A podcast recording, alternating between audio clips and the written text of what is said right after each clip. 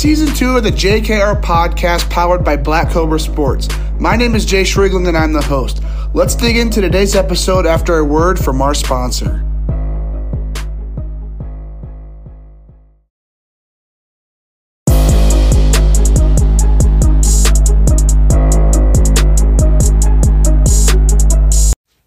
Today's episode sponsor is Mine Baseball, located in Dallas, Texas. Their bats are made from 100% European beech wood, which allows for more density, which then leads to more power. I mean, who doesn't want more power? We all know chicks dig the long ball. Multiple studies prove that beech outperforms maple, birch, and ash that you're probably used to swinging. Beech wood straight grains mean for less breaks, and Mine Baseball exceeds the MLB regulations in that category. Are you also frustrated with seeing the dried paint spots on your barrel? Mine Baseball uses a family secret technique that leaves a perfect finish every time. If you set their bat next to another brand, you will make sure that you see the difference. Lastly, they also use a built in grip to reduce vibrations. It is the same technology that is used to reduce recoil in rifles. Make sure to check them out. Go find them on Instagram, TikTok, YouTube. Um, on Instagram, their username is at mine, M I N E, baseball. Check them out, but let's dig into today's episode.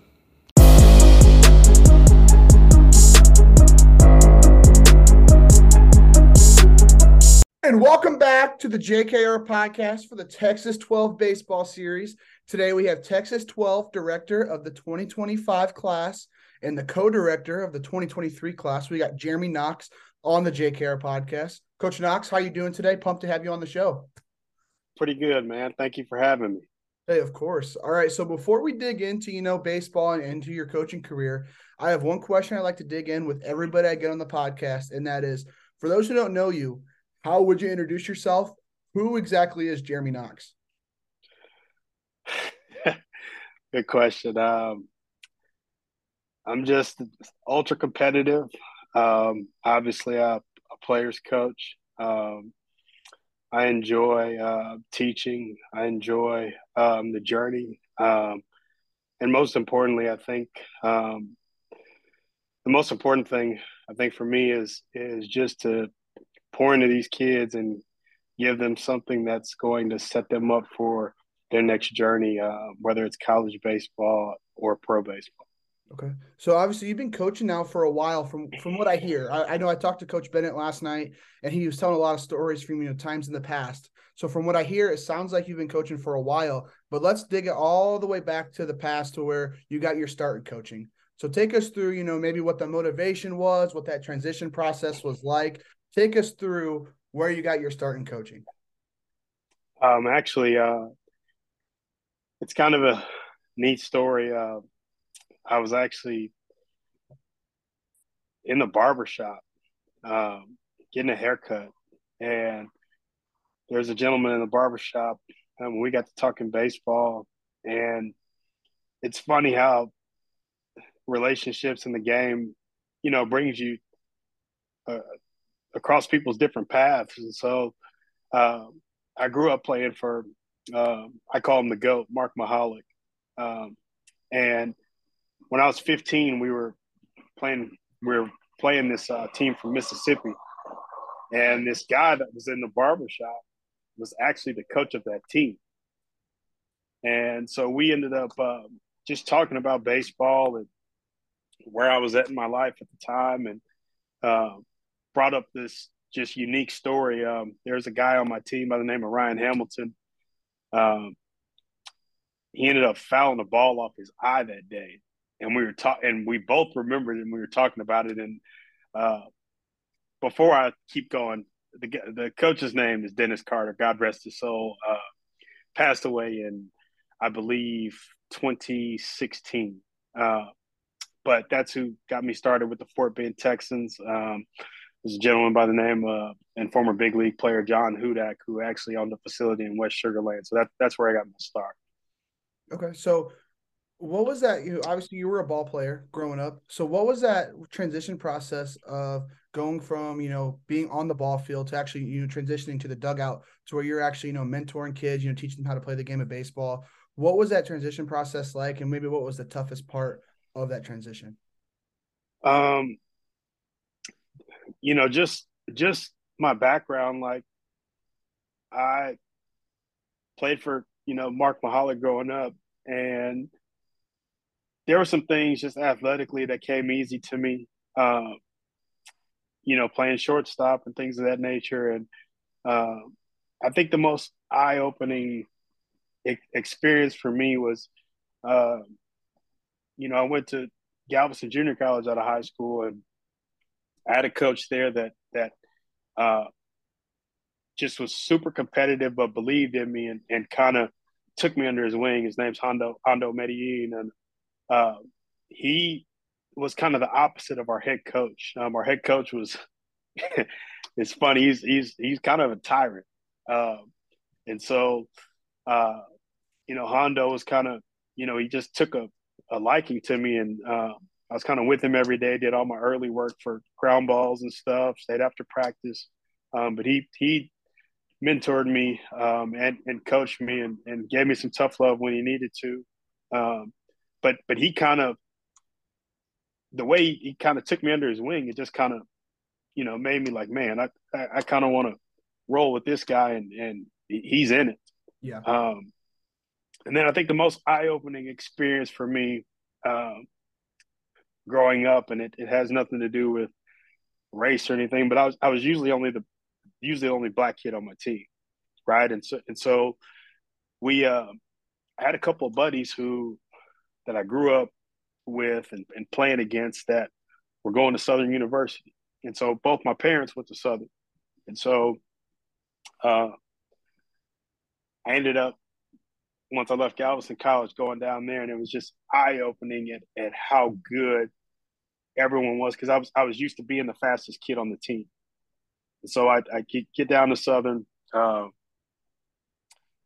and in fall ball, uh, you know, I went through like it may have been October, November, and um, it was like, whew, and I'm not going to play.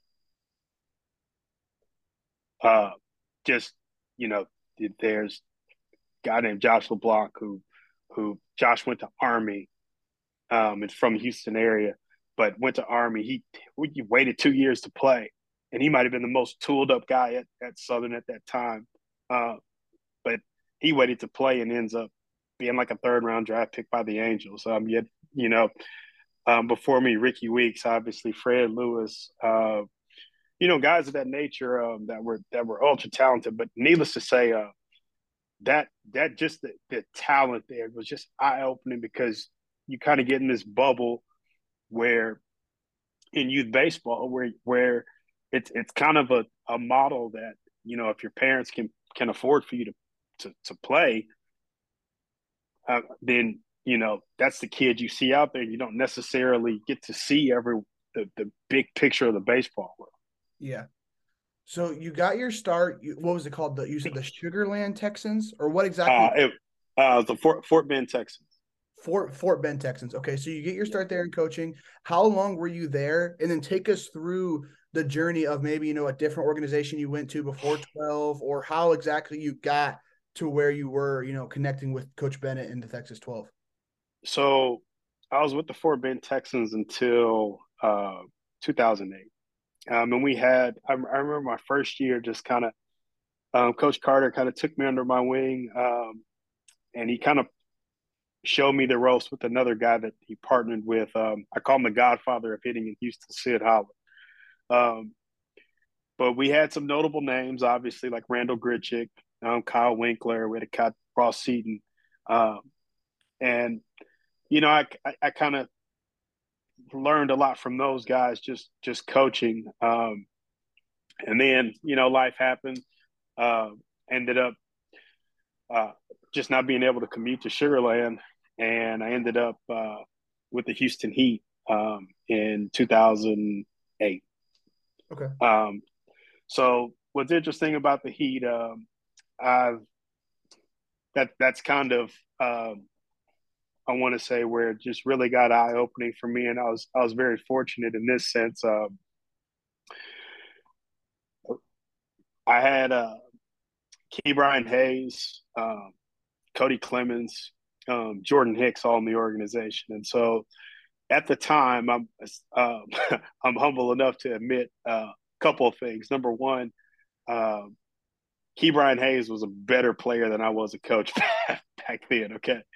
Uh, number two, uh, the way that that Heat team uh, pretty much got good, I would say, in, in terms of players, is uh, Ke'Bryan Hayes' dad, Charlie Hayes, had the best. He had the best team around in Houston back then, and for whatever reason, uh, when those kids were in the eighth grade, they they kind of broke up, and so I was fortunate enough to have Ke'Bryan uh, for the eighth grade spring. Um, Jordan Hicks was like on our second team.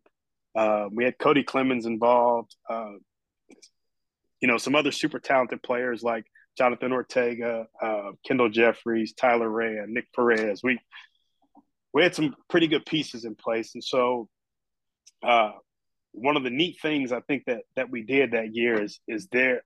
I, I ended up meeting a guy named Kalia Balui, uh, and nicknamed KB, and so KB had a really good twelve team that had some talent, and so we uh we would meet up from time to time, you know, like once a month. And there was this new park out in in uh, Cypress, Texas, at, at Shield Road, and so it just been built and we would meet up and, and play like two games against each other. And they, were high end games. You know, we hit each other in the mouth. And that's where I first got to meet uh, Greg Bennett and, and, Kevin Hodge. Okay. So you mentioned that, you know, Ke'Bryan, you, so were you the assistant co- coach for Charlie Hayes or how did that work? No, no. I, I, I so, so believe it or not, when, when in 2008, we were, we were just okay. Um, we had Cody Clemens on that team and it was kind of, kind of more of a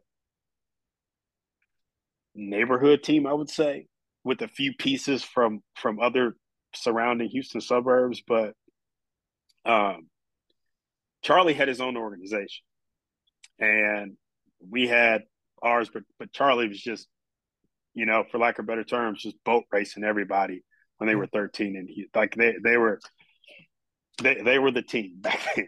Yeah. So so Ke'Bryan was played underneath you, or how exactly? So you coached Ke'Bryan, for, correct?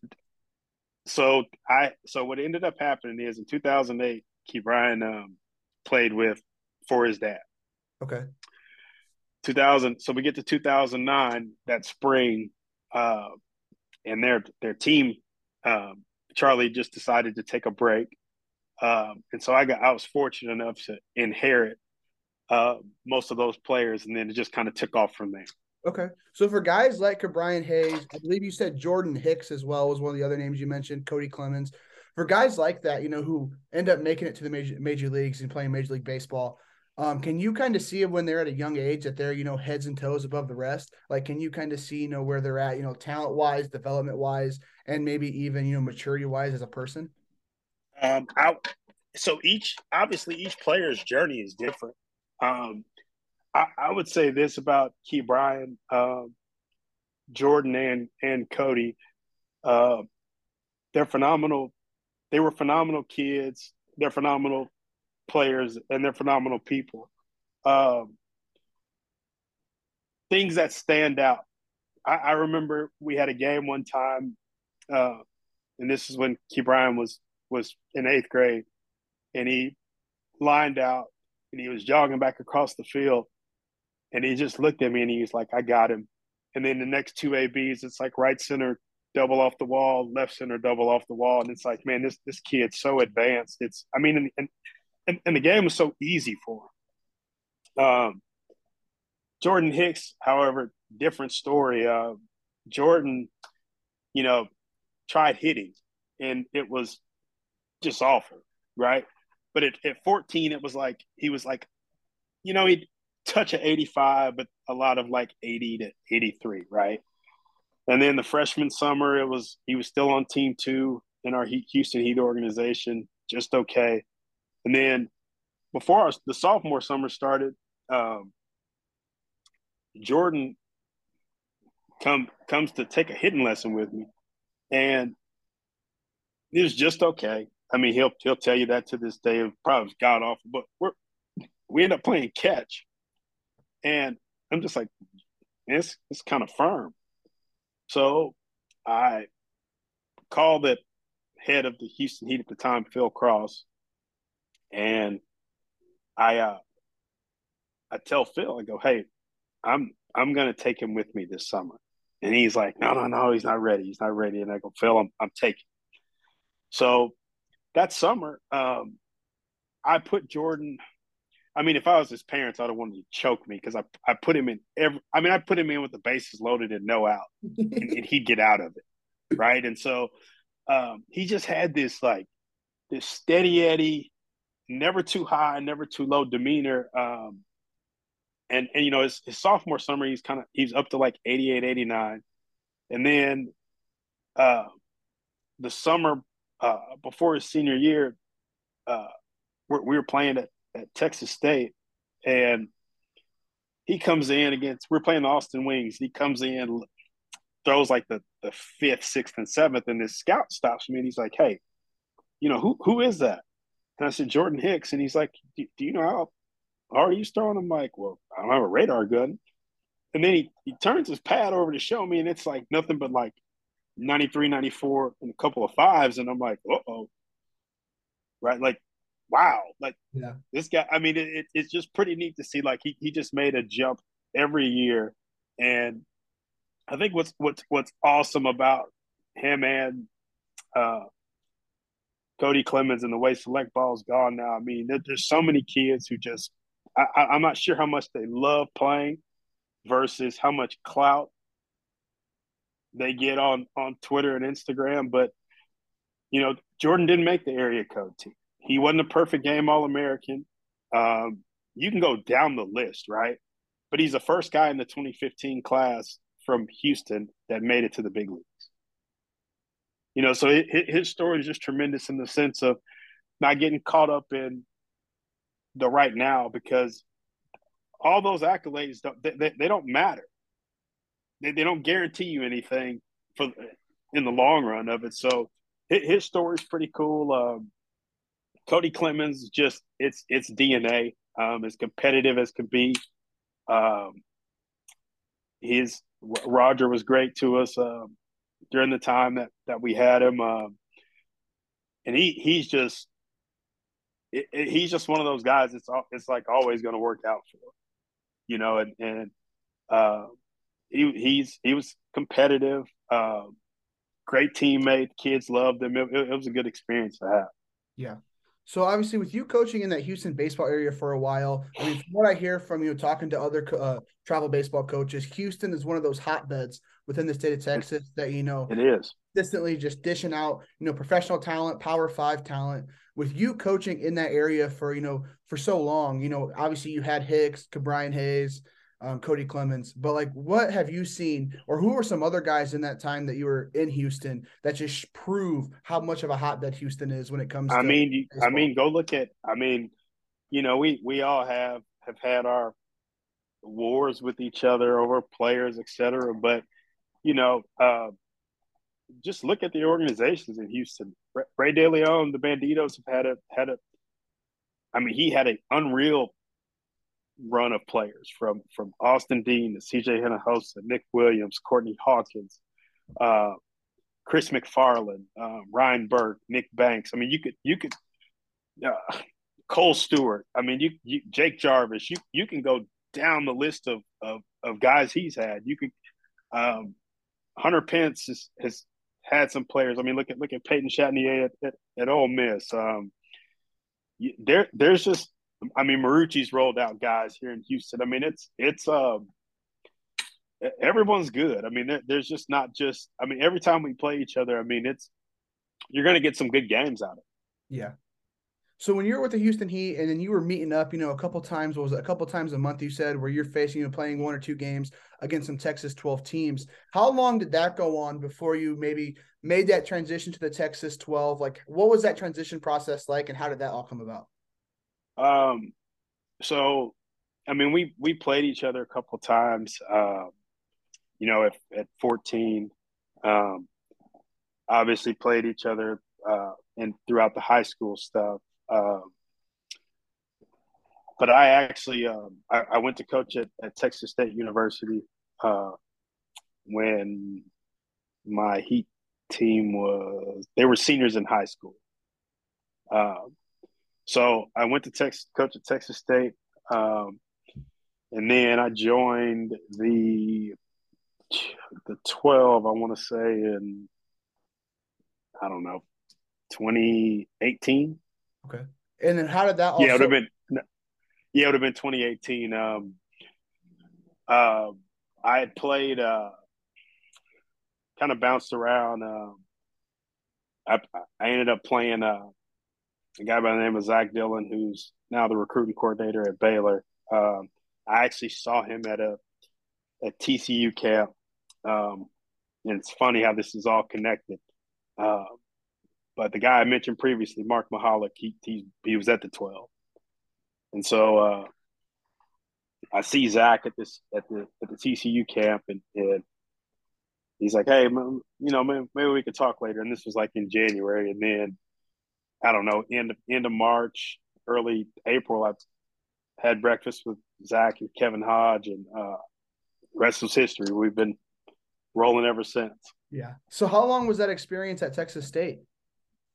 Uh I, I was there for a year. Year. Okay. So what was like? So what were some key things? Obviously, travel baseball. You mean you're, you're coaching? You know, guys who are going to play uh, Division One baseball, going to play professional baseball. But what was that just comparison between you know coaching collegiate baseball players who are you know 18 to 23 years old compared to you know when you're coaching guys who are in high school or and just in the travel realm? How, what like what is that comparison and what that look like there for that one season? Um. So so at at, at Texas State, it was it was t- tough because uh, our head coach at the time had colon cancer, um, Ty Harrington. Um, so in terms of, I mean, we have three coaches, you know, and, and it's a it's a shame that D1 baseball is so strapped with with coaches because there's, I mean, if I'm being if I'm calling a spade a spade here, there there, it's it, it's not designed to get you better. You know, and and, and so um, I think the toughest thing is is uh, you know I, I, played infield growing up, and so you have to. Uh, I got I got there and had to coach outfielders, but you you it's a you know you have to fit in and and uh, kind of get outside your comfort zone and, and do different things. And so I I think the biggest challenge though, um, baseball is baseball, right? I mean, you're you're. Uh, I think the biggest challenge though is you you can control a select game to to a certain degree. Um, your your athletes can can dictate a game to a certain degree in a select game, right? And then, but but in college, you know, every, everybody's pretty much good, right? And, and everyone can pretty much get you out or or execute pitches, and so I think in college you, I mean, you need a little bit of luck. I mean, you need a little bit of luck, a little bit of luck all the time, but you need a little bit of luck. You need some balls to bounce your way, and it, it it's just it's eye opening how much can happen over nine innings in college baseball. Yeah, like really eye opening. Um, you know, I've I've seen games where uh, I remember one midweek game, um, and shout out to Jeremy Feacock, the he was the pitching coach at the time, but we were playing UTSA, and, and it had to be. It was either nine to nothing or, or something higher than nine to nothing, and I remember in the like the fourth inning, we were sitting on the on the bench, and then he was about to start, and I go, man, I was like, Fee, we don't we don't have any juice today. And he and he looked at me and he's like, Oh yeah. He's like, Well, your energy sucks too right now. Right now. like, ouch. So uh you know, I I was like, you know, maybe maybe if I run around the first base, it'll change the mojo instead of walking around to coach first first base. But we ended up winning the game like 13 to 12, and it's just nuts. And it was just like, how this has happened all over nine innings. So it, it, that that part's eye opening. Um, I think that that there's also, you know, the, the, the time and preparation as far as the scouting reports and and things of that nature also are are very interesting when it comes to the college baseball aspect. Yeah. So, all right. So you leave Texas State, you go to the Texas 12. I want to dig into that here in a second. Obviously, that's the reason we got connected. I want to highlight the Texas 12 as much as possible. But, you know, obviously, as a baseball coach, I mean, you're continuously learning, uh, whether that's, you know, just learning lessons from the kids or whatever happens to be, you're just continuously just evolving your, your mindset. So if you could look back at just, you know, these past probably oh, close to 20 years now of when you've been coaching baseball, um, just what are some of those like key stories that come to mind when you think of uh, just times that you know you've learned something or just things that where you've really like evolved your mindset within the game of baseball um uh, this is this is funny but I, I, I think it's just where you're at in time uh you know that that heat team won a won a lot of games and um you you kind of human nature and and just being competitive and things of that nature. When you have that success, uh, I got it figured out.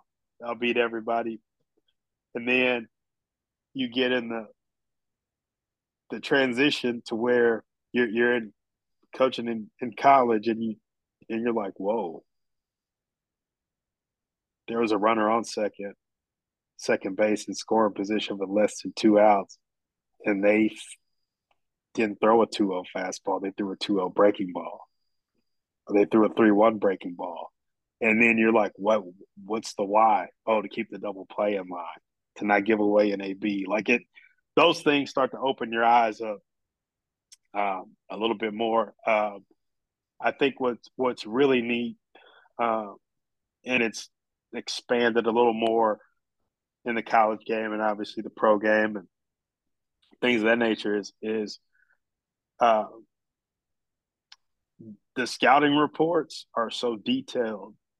Uh, I mean, it's it's it's impressive how much time and preparations put into it, and what each coach at those schools do to prepare to try to win.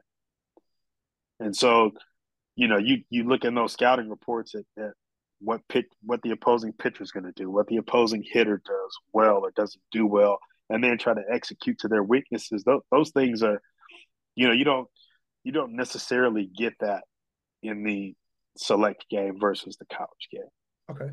So what do those scouting reports look like when you are playing in the select game or the travel baseball world? What do like those scouting reports look like? Because obviously you're going to a tournament. I mean, you're facing, especially if you're going to make like Atlanta. I mean, you're facing teams from all over the country. So what do those scouting right look like? Like how much emphasis do you put on those scouting reports compared to, you know, maybe just like, all right, we've got some good players, just go out there and play ball? I mean, you know, me me and um, Corey Van Allen, who's my one of the pitching coach with that 2023 team. Uh, I mean, we the best you can do in select ball is just go, go watch the team you're playing.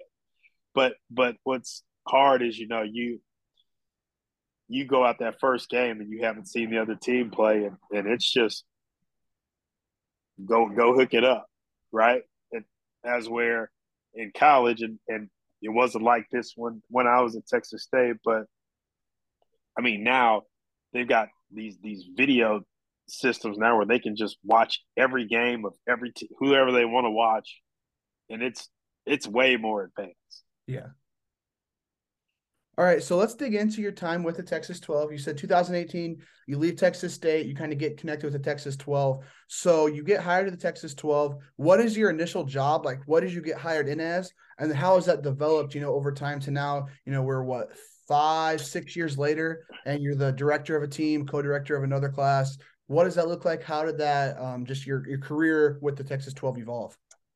Um, my first, my first, uh, summer I spent it with uh, Zach Dillon, um, and that was the with the 2021 class. Uh, good players in it, um, but we kind of split the teams into two teams. Uh, so Kevin Hodge and Nino Leja had one team, and myself and Zach had another team.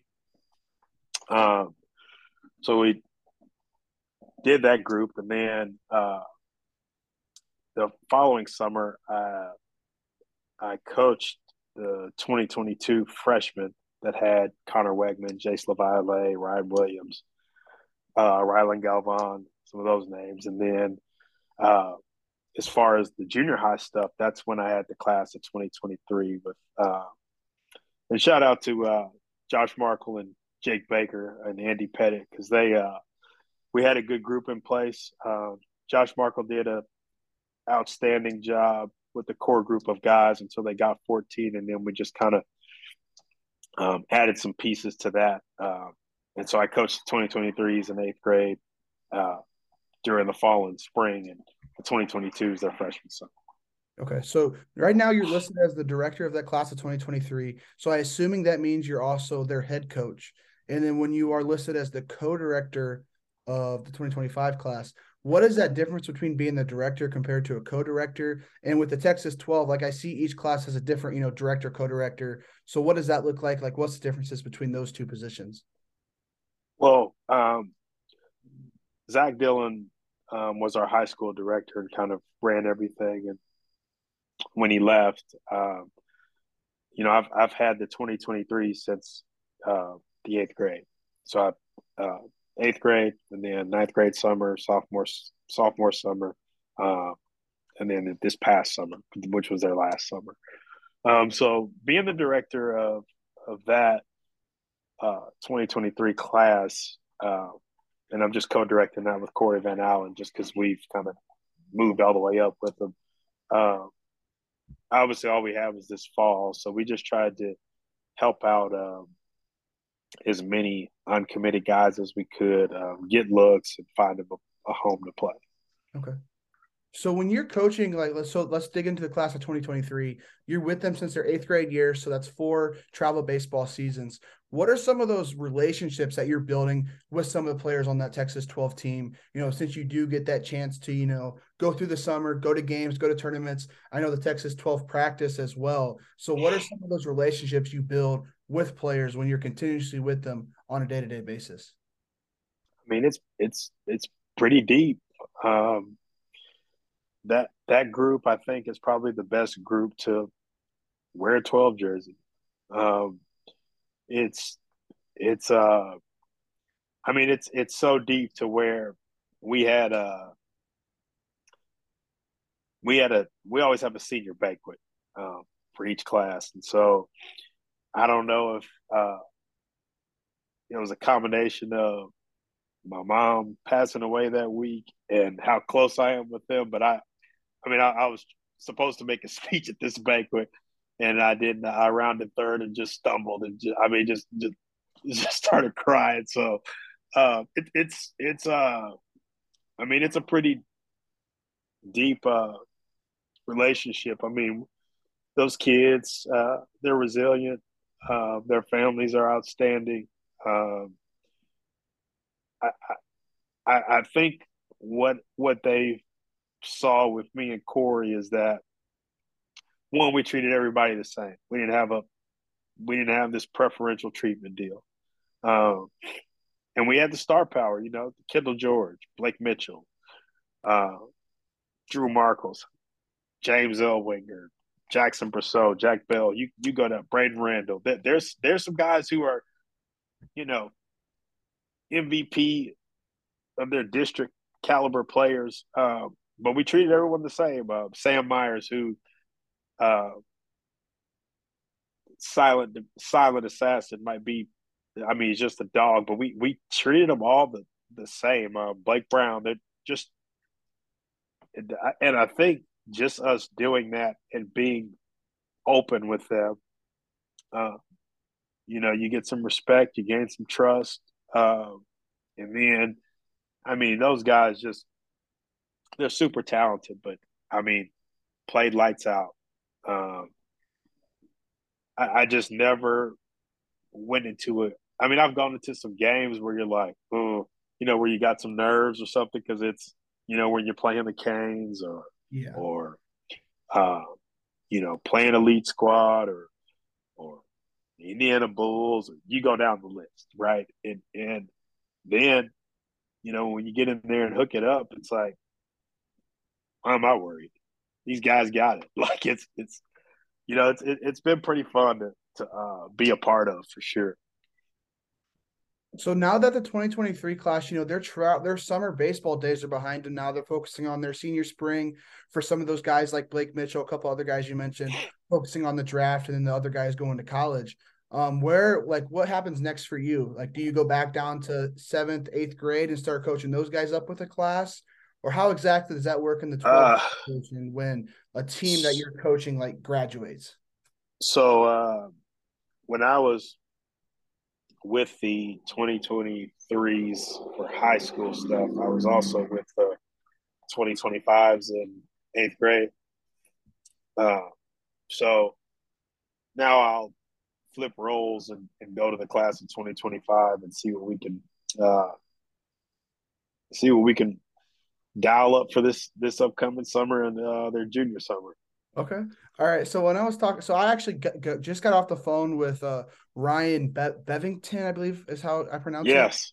So I just yes, got off the phone with him like uh, it was a couple it was a couple hours ago, and he said you were the guy that connected him with TCU. You were the one that was maybe his point of contact during that part of his recruiting process. So with you being the director of a class, a co-director of another class, like what role do you play in recruiting for all these guys in the Texas 12? I mean, here there's a bigger message I, I think and and truth of the matter is is is all these kids can't play at P5s, right? It's it's just not I, I wish they could, but they can't. Uh, there's a place to play for everyone if you want to play now. Now the the player is going to dictate what level they play at. There's there's and, and I think for me, I, I think what I've tried to do, and, and hopefully college coaches feel this way, but I, I'm not going to oversell someone just so it looks good, like we're committing them somewhere. That that that doesn't do anything. It's not good for the player. It's not good for the family, and and it's not good, especially if you if you really want to play. Um, there's there, I, I don't think all these everyone understands that you need a little bit of luck, like I just said earlier. You need opportunity. And what I mean by the opportunity is is they don't they don't know how how cruel and the panic that sets in at some D1 places. Um, and what I mean by that is, you know, these these guys are at their high schools. They can go they can go one for twenty. They're gonna play every day because they're the best guy. May not be that way at, at, in the SEC. May not be that way in the Big 12. You go over 20 at some of these places, panic button, you're parked. And you don't know when you're going to see another AB. You know, and so for me, though, I, I just try to, uh, all these kids make a big sacrifice, right, to to play baseball, to to train, take lessons. Uh, and so I, I just want to get the most out of them, and I want them to get the most out of what they're doing with this. And so, if it's St. Edwards, if it's TCU, if it's Baylor, if it's if it's Houston Christian University, if it's um, Trinity University, if it's Rhodes College, where there's a place for everyone to play, and if they're going to stick with it, I feel like it's it's my responsibility to help them through that journey and that process. So being that guy in the Texas 12 organization that is having, you know, being that point of contact for a lot of these players recruiting processes, what are some of those relationships that you've built? You know, obviously Zach Dillon, you mentioned a couple other collegiate coaches that you've built with collegiate recruiting directors or with, you know, collegiate coaches. What are some of those relationships that you've built just being that point of contact in the recruiting process for a lot of these players? Um, I mean, uh, I've had a great relationship with uh, Kirk Saarloos um, and John Delore, uh, Lance Berkman, and uh, Tyler Bremer. Good relationship with Justin Seeley. Uh, good one with J. Bob Thomas. I, I think for me, uh, uh, Zach Dillon and, and Ralph Carr Jr. kind of jokingly laugh like uh, they're like, ah, they use this. They come up with this term called de- denoxify, uh, and, and it's because I'm I'm, you know, I'm gonna hone in on what I think someone is in terms of the player, and I'm just not gonna make up something far fetched.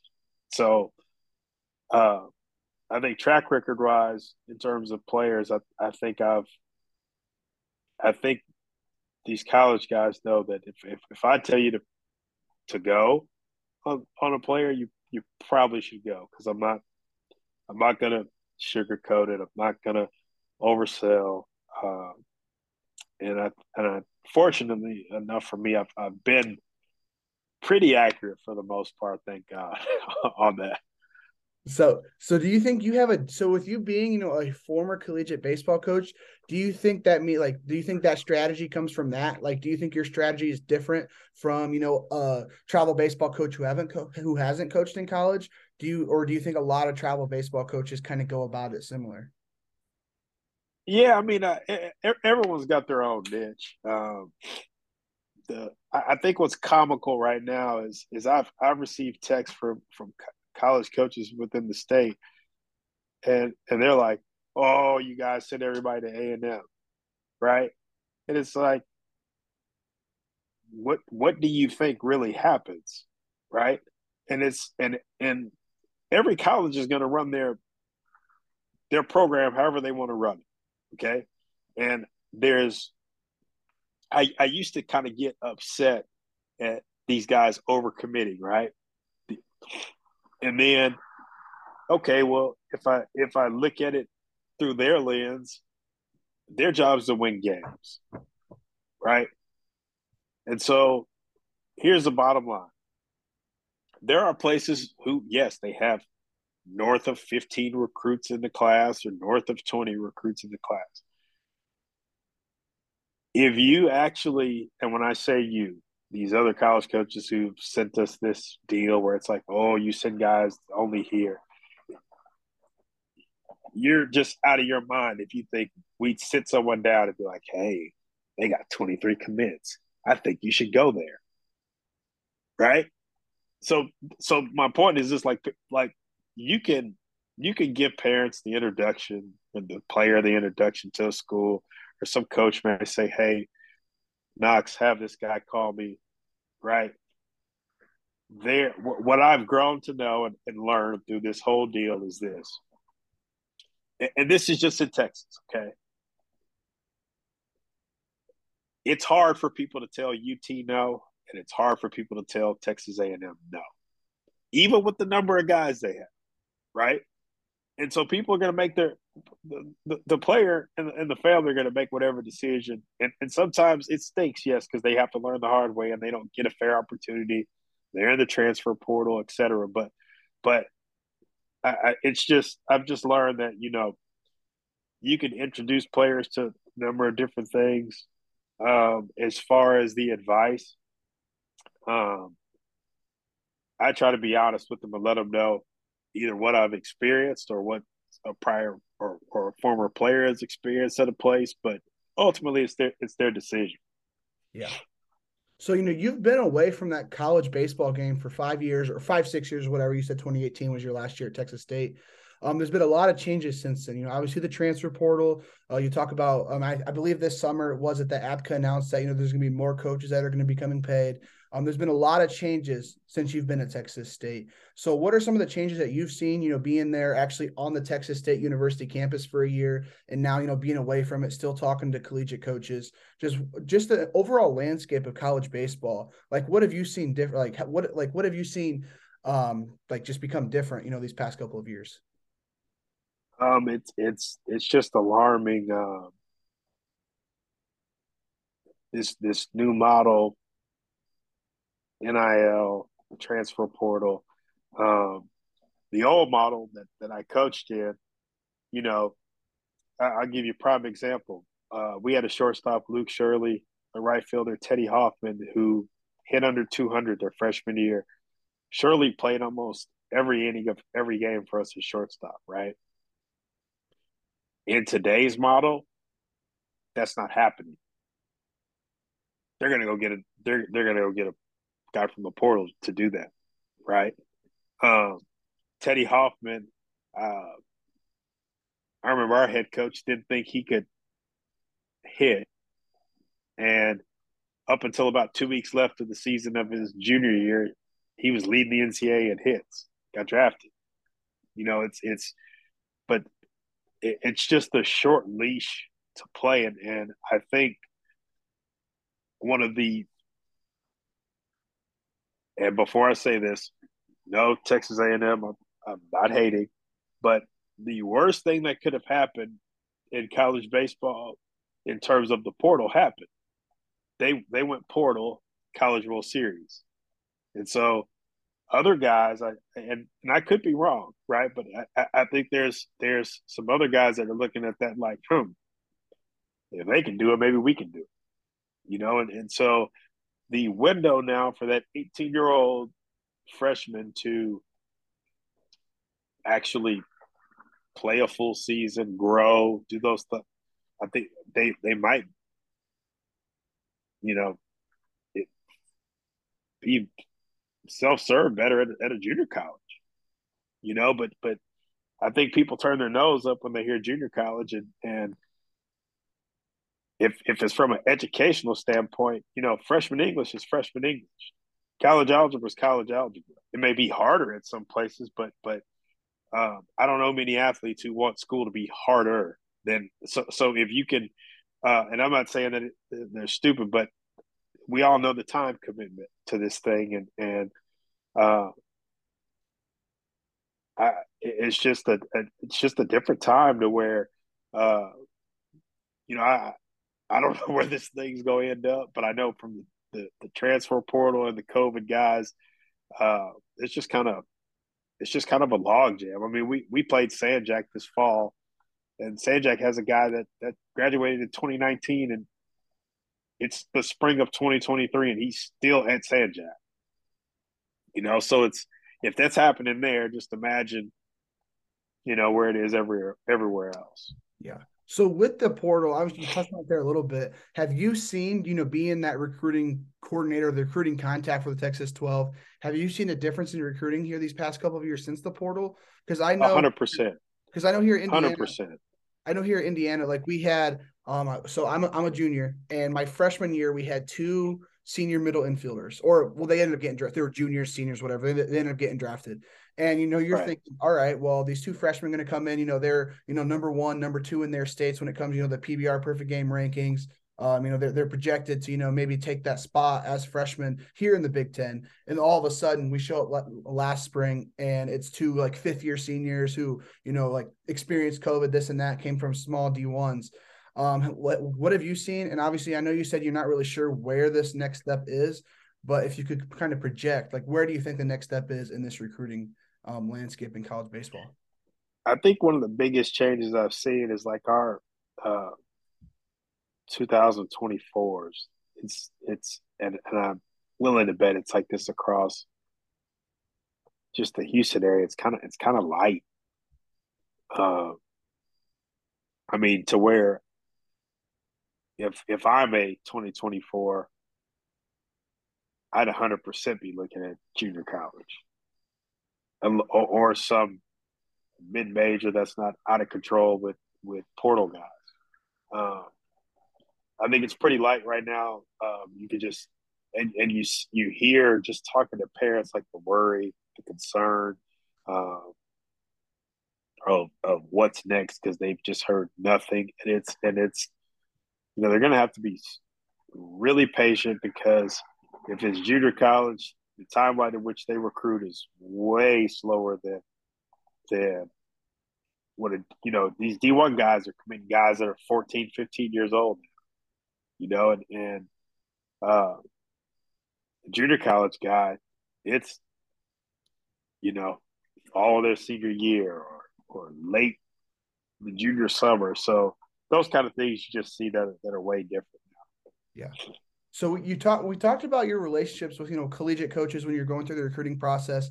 for some of these players. Obviously, with this year in the class of 2023, you have Blake Mitchell. I believe you have another draft prospect. Did you play any? Uh, not I'm not going to say play any roles, but did you have any relationships or maybe guidance when it came to you know maybe a draft advisor for some of these guys? Or how does that um, work on the draft advisor side in travel baseball? The advisor thing I try to stay out of. Uh, I mean, I'll pass the contact info along, uh, but it's those kids' choice. I, I, I that's that's not I stay in my lane for back lack of better terms. I mean that's that's uh that's a whole other animal beast uh, that I I don't. I mean I I stay out of that one. That, yeah. That's uh their choice. I mean the advisors I've I've had a ton of them. You know, reach out, ask questions, but um, you know, I'll, I'll pass the information along. But it's I'd let the player and family kind of do that on their own. Yeah. All right, so let's dig in a little bit to the actual scheduling of a travel baseball summer. Texas 12. I know you guys went to Cary last year, you know, played in some of these big tournaments. What does it look like? Like, how far in advance are you guys scheduling, you know, for each summer? And then with you being the director, is that your job or whose job exactly is it with the Texas 12 to, you know, set up that schedule for each summer? Um, collective effort. Uh, but we, we are very proactive uh, our summer schedule for this summer is already done. Um, so I, I, think us being proactive makes it easy. Uh, but we're, we uh, kind of match up dates. Uh, if our top teams going somewhere may need a couple extra arms, we'll leave our second team off that week so they can go help if needed. Um, so it, it, it's it's pretty neat how it all comes together. Yeah. So are there? So obviously, I know the big tournaments. You know, are Hoover, Lake Point, East Cobb. You know, like I said, you guys went to that USA baseball tournament last year as well in, in uh, North Carolina. But like, are there some big time tournaments down there in the Oklahoma, Texas area as well? Or for the most part, are you guys traveling out east when it comes to those bigger tournaments with everyone across the country? Um, I, I think what we've tried to do is is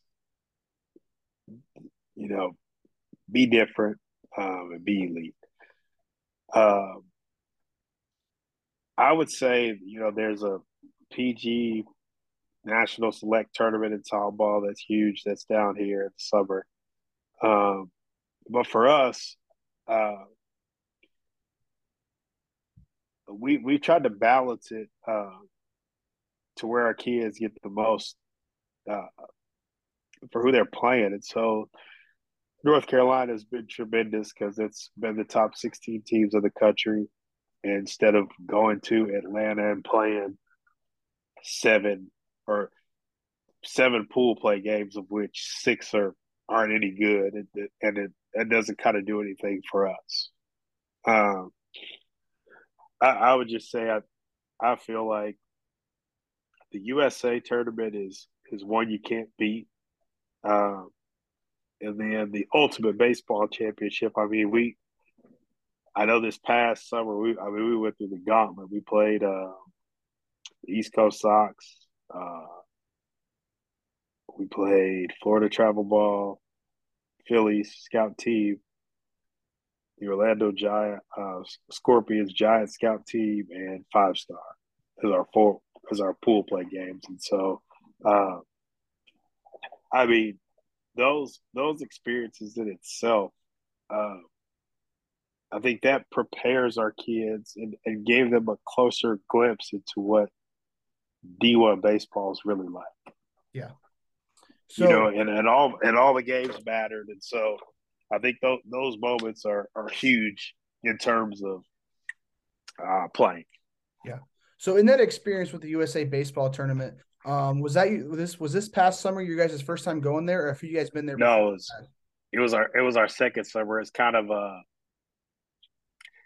uh, not gonna lie, probably I teared up a little bit this this past summer because uh, the sophomore summer we uh, so we we opened up the summer, the sophomore summer, and won the Pudge Rodriguez tournament. And so we went from there to to North Carolina, and we opened up I think we had the toughest pool there. Um, played Jeff uh, Jeff Petty's group, the Canes, which is always just a hit you in the mouth game. Um, top tier uh, for the class of 2023 at the freshman and sophomore level were kind of the they won everything.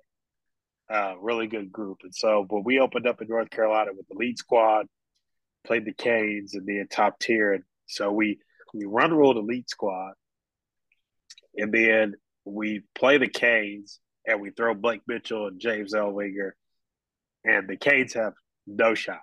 Like we're we have a beat, and we go thirty minute rain delay, um, and then we had a two and a half hour rain delay, and then give up a three spot and lose four to three to them, and then we play uh, top tier, and they roll out an arm um, that just, I mean, we got hit in the mouth. I mean, the guy was uh, 91, 94, breaking ball. Uh, we hit some balls on the nose, um, just right at people, but he took a no hitter into the like seventh. Uh, then we started clawing back, but we lost that game, uh, I believe, three to one. And so we missed the playoffs by a run because the top eight top eight get to make the playoffs. And yeah. so um, just to show you how resilient the group is. I mean, most teams fold when that happens. We can't play for nothing. But we had two uh, consolation games. So we played NorCal and played really well. And then we played East Cobb and we run rolled East Cobb. And I'm like, okay, this group here is, is uh, you know, at least there's no quitting. And so, mind you, though, when we lost to North Carolina, that was the first time they lost their sophomores uh, um, in in the summertime because they went undefeated their freshman summer. So we uh, roll into you know North Carolina undefeated and, and we ended up losing. So uh, that was a little bit of a wake up call, eye opening for us. Uh, but then you roll into this year. Uh, well, I'm sorry, the 2022 summer, uh, and we beat East Cobb um, Alpha Alpha Prime through a monster edits that was like 93, 96. Uh, beat five star, uh, beat Elite Squad in the quarterfinal, the Dirt Bags. Uh, and so end up playing the Indiana Bulls and, and win the entire thing. And so I, uh, Zach Dillon and Mitch Thompson are going to kill me for saying this, but uh, we were at the UBC and rolling and uh, Zach is deciding whether he wants to take the uh, recruiting coordinator job at Baylor or stay with the 12. And this all happens after we've won our pool and we're about to play the Canes in the semifinal. Okay, and so uh, Zach is just a mess the morning of the semifinal and uh, we ended up that was our that was our first loss of the summer last summer to the Canes in the semifinal at the UBC. But uh, I know it was a tough decision for him whether to stay or uh, go. But uh, Baylor's in his heart, and that's home for him. So now that you know 2023, that like like we've talked about, that class is over. I mean, you said you know you had that senior banquet there. You know that you kind of teared up. You know, you're to miss those guys. Um, you know, you're, now you're to be working with that class of 2025. But you know, with with the guys who are leaving this class in the class of 2023, guys in the past who have passed the uh, who have uh, gone through the Texas 12, how like how often do you keep in contact with some of the guys who are now going to play professional baseball, going to play collegiate baseball? You still stay in somewhat contact with them, or for the most part, you know, maybe though even uh, though they're part of that Texas 12 family, you kind of leave them alone once they do you know, uh, the next level. Yeah, yeah. I mean, I I just had um I think last week I, I had uh, I should say dinner, but I, I, had you know Ryan Williams, who's in Mississippi State right now. Um, Andrew Valesky's playing football at Texas A&M, and Connor Wegman. We we met up at Whataburger just to catch up and uh, just to see how those guys are doing. But yeah, uh, Jace LaViolette, uh, who I I've probably been his hardest critic at the twelve in terms of his play. Uh, talked to him over the break about some things to expect in the upcoming uh, this upcoming season. So I, I I try to keep up with all the guys, uh, encourage them. Um, I think they all know that uh, if they need something, they can they can give me a yell. Yeah. So coach, so coaching for the Texas 12 here these past five years, you know, being in contact with people within the 12 organization for years beyond that. What do you think has led to the success of this 12 program that Coach Bennett, all the other coaches that he's brought on have built? What do you think has led to their success these past, you know, 17, 18 years since he started the program? Leadership. Um, Kevin Hodge, Greg Bennett. Um, we, we've just had, we've been fortunate to have some really good guys around it. Um, I think in terms of a staff, uh, I'm I'm curious, and, and it would be ignorant for me to say that no one in in Texas has it because I don't know everyone's staff. But you know, if you go down our staff, I mean, Kevin Hodge played at A and M, played at Rice, pro ball. Um, Greg Bennett coached at Auburn. Um, is I believe the head of the sports management department at Texas A and M. Uh, Trevor Moat, recruiting coordinator at Baylor, played at Baylor, drafted. Um, Dakota Dill played at U of H. Um, pro ball. Corey Van Allen pitched at Baylor. Pro ball, coached at U of H. Um, myself, Texas State University. Um, Mark Mahalik, who probably has had more good players around him than anyone in Houston on the longevity of of select baseball. Uh, played at Rice Pro Ball. Uh, Marty Smith, who was just at at A and M Corpus Christi forever as a pitching coach, he's now a part of our organization. Uh, Zach Lavanos, he coached at a D three. Uh, he's connected. It, it, it's a b- pretty big tree that that uh, I mean Scott Scott Moore pitched at Texas State, uh, pitched for the A's. Corey Aldridge uh, got a cup of coffee um, and is is one of the most knowledgeable hitting guys in in Houston. I mean, we, we've got a big, uh, just a big, big network of guys that that these players can use as resources. So with you being, you know, from Texas, being across Texas, you know, in your coaching career, whether that's, you know, the Houston Heat, going to Texas State, going to Texas 12, I want to hear this. Maybe I might be biased, and this might be a biased opinion, but how does Texas baseball compared to California, Florida? How does that compare to all these other states across the country? What is Texas baseball like, high school wise? You know, the guys are sending to pro ball, just the entire picture. What does that look like from your eyes? Um, I, I think the style of play it, it's interesting because when you when you go to like a North Carolina or in Arizona, uh, Florida, it's interesting just the style of play. Um, I think one of the one of the unique things that the Canes have going for as many bodies as they have, it's it's crazy how they like those kids buy into what they're doing and, and they want to hit you in the mouth. Um, in in Texas, like Ray DeLeon's always got to have a hard nosed group. Hunter Pence, hard nosed. Um, the sliders, hard nosed. Um, the sticks in Dallas, they're they're hard nosed. Um, Lone Star, hard nosed. Like it, there's good organizations here that that I, I think it's a testament to just what we have here. Uh, and I I wish we'd play each other more often. Uh, but I think because we play each other here, and get after it here, it, it, it sets a lot of teams up to do well on the national level. Um, California, I mean, those guys, I feel like they're so fundamentally sound. It's like unreal. Uh, they'll hit run you to death. They can, I mean, they, they'll bunt. They'll, it, they're just fundamentally sound. And then, you know, Florida, uh, it's South Florida is obviously different from Northern Florida. Those South Florida kids are tough. They're gonna they're gonna talk it. Um, they'll get after you. Um, and I think there's one state that people kind of on the back burner, and I don't know why. Those kids out of Georgia can play. That that's a that's like a underrated gem in my opinion. There, there's there's some kids out of that state that can flat out play.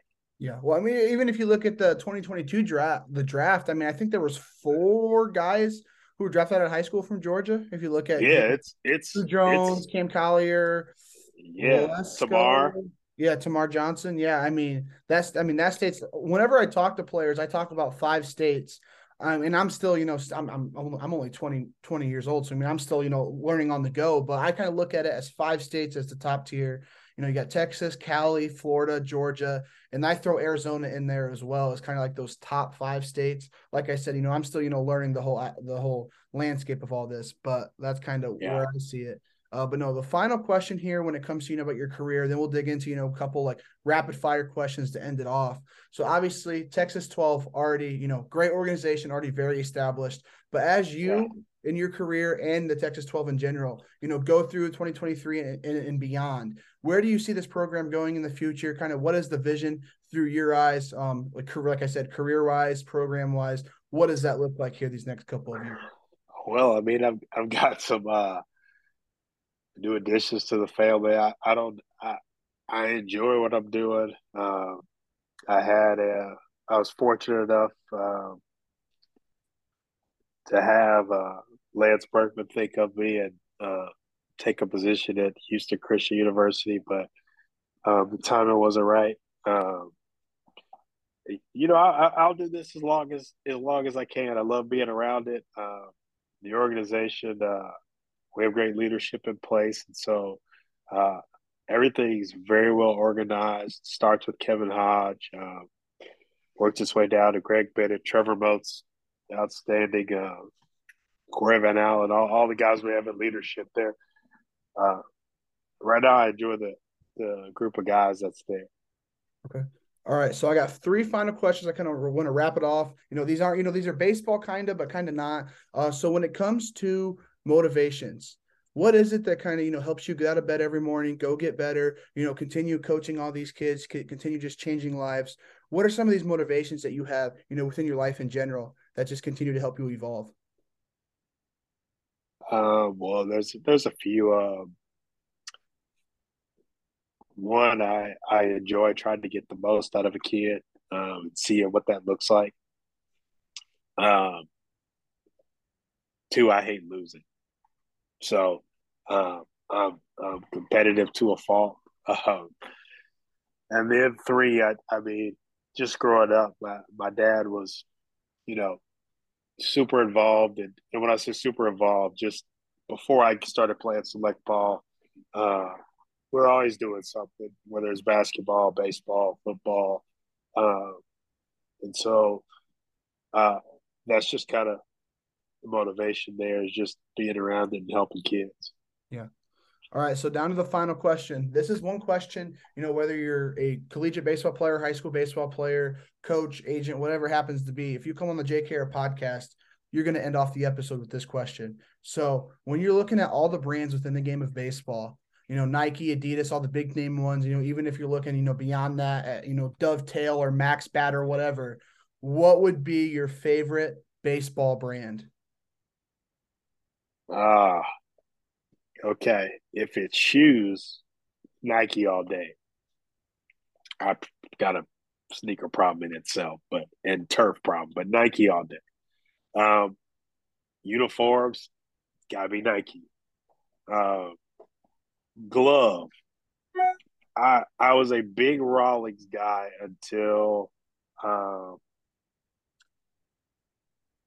shout out to the glove cowboy Marucci. He's doing some really good things with his baseball gloves, uh, the design, how light they are. Um, I would say Rawlings or Marucci if it's a glove. Um, wood bat.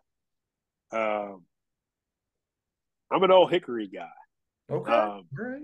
I, I, I, like old Hick.